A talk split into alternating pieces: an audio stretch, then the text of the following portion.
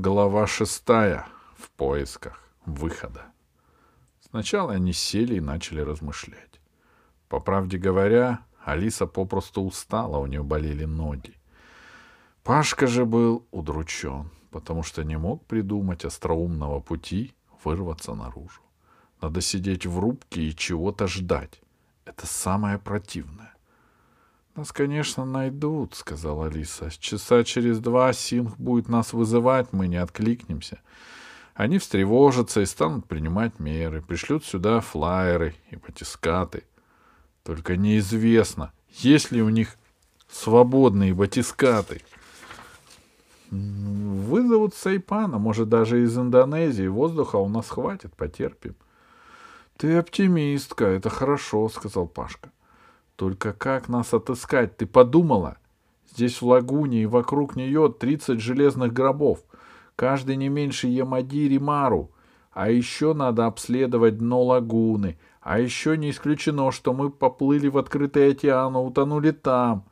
Я бы нас не нашел. Найдут, — сказала Алиса бодро, потому что и сама вдруг испугалась, что отыскать их будет невозможно. — Я думаю, — сказал Пашка, — что надо рискнуть. Я выхожу в воду и быстро режу манипулятор. Они меня чуть не, сожра... не сожрали еще в переходнике, — возразила Алиса. — А ты захлебнешься в дырявом скафандре через минуту. Рыбы деловито кружились вокруг танка — пропадая в люте и вылезая из него. Там у них было логово. Краем глаза Алиса увидела, как в освещенный прожектором участок трюма медленно вплыла огромная рыба. Длиной она была около двух метров. Бурое тело испещрено желтыми пятнами. Она была немного похожа на сама, но вместо большой добродушной саминой головы Морда ее была острой, хищной и невероятно злобной. «Мурена», — сказала Алиса, — «может, она их съест?» «Хорошо бы». Они с надеждой глядели, как громадная хищница медленно, поворачивая злобную голову, озираясь в новом для себя месте. Вот первая из полупрозрачных рыб, заметив гостю, кинулась к ней и вцепилась в пятнистый бок. Она была так мала и ничтожна по сравнению с Муреной, что когда та, резко рванувшись от боли, поднялась выше, стараясь зубами достать обидчика, даже странно было, что она могла заметить этот укус, и тут же, словно услышав приказ, тысячи юртих врагов ринулись на Мурену — Облепленная ими рыба крутилась, рвала врагов зубами. Я поглядел на часы, — сообщил мрачно Пашка. Прошло семь минут. Они смотрели на тщательно обглоданный стилет Мурены, который лежал на водорослях. — Да, — сказала Алиса задумчиво, — вряд ли в океане есть кто-либо, кто может с ними бороться. — да они даже кита сожрут. Кита? Кошелота? Ой, Пашка, я все думала, что же у меня в голове кружится и как не могла вспомнить. Марианская впадина. Не понял. Наш компьютер сказал, что по составу микроэлементов эти рыбы недавно покинули Марианскую впадину, что они первоначально были глубоководными существами, так? Так. Син сказал нам, что они проследили случаи таинственных нападений. Они идут от Марианской впадины к югу, как будто таинственный убийца перемещается к острову Яб. Ты только что сказал, что эти рыбы могли бы сожрать и кошелота. Я сказал кита. Неважно.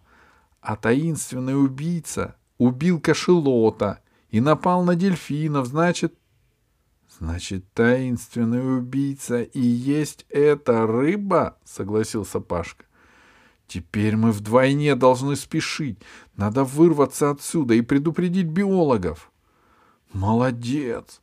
Остался пустяк. Они снова замолчали и молча, долго от безвыходности молчали.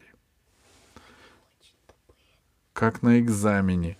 Когда не знаешь билета, экзаменатор тебе что-то подсказывает, задает наводящие вопросы, а ты смотришь в окно и думаешь. Вот птичка полетела. А вот еще одна птица полетела. А может, здесь какая-нибудь мина есть? Вдруг спросил Пашка. Где? В трюме. Мало ли что бывает в трюме. Если танк есть, то и мины могут быть. А как мы их найдем? Один манипулятор у нас остался. Конечно, просто совсем из головы вылетело. Может, с его помощью удастся освободиться? Алиса тут же включила манипулятор. Он мог двигаться только справа от танка, между танком и какими-то заросшими предметами у борта. Алиса стала осторожно чистить от губок и кораллов те предметы, что были у борта. Это была работа. А когда работа, работаешь, забываешь о неприятностях, и время идет быстрее. Рыбам не понравилось, что их владениях поселился манипулятор, и не отчаянно нападали на него. Алиса уступила место у пульта Пашки, потому что понимала, что ему тоже хочется действовать. Пашка обнаружил ящик. Когда манипулятор вскрыл его, крышка вскрыл его крышку, оказалось, что он полон снарядов. Пашка хотел было кинуть один из снарядов в танк с рыбами, но Алиса не разрешила. Ты представляешь, что случится, если снаряд взорвется? В первую очередь, ничего не останется от нас с тобой. Он же как из глубин, он же как глубинная бомба, нас сплющит в лепешку. А чего же мы тогда ищем? Не знаю. Вот это плохо. Пашка согласился с Алисой. Кидать снаряд не стал, а принялся дальше разгребать водоросли в поисках какого-нибудь оружия.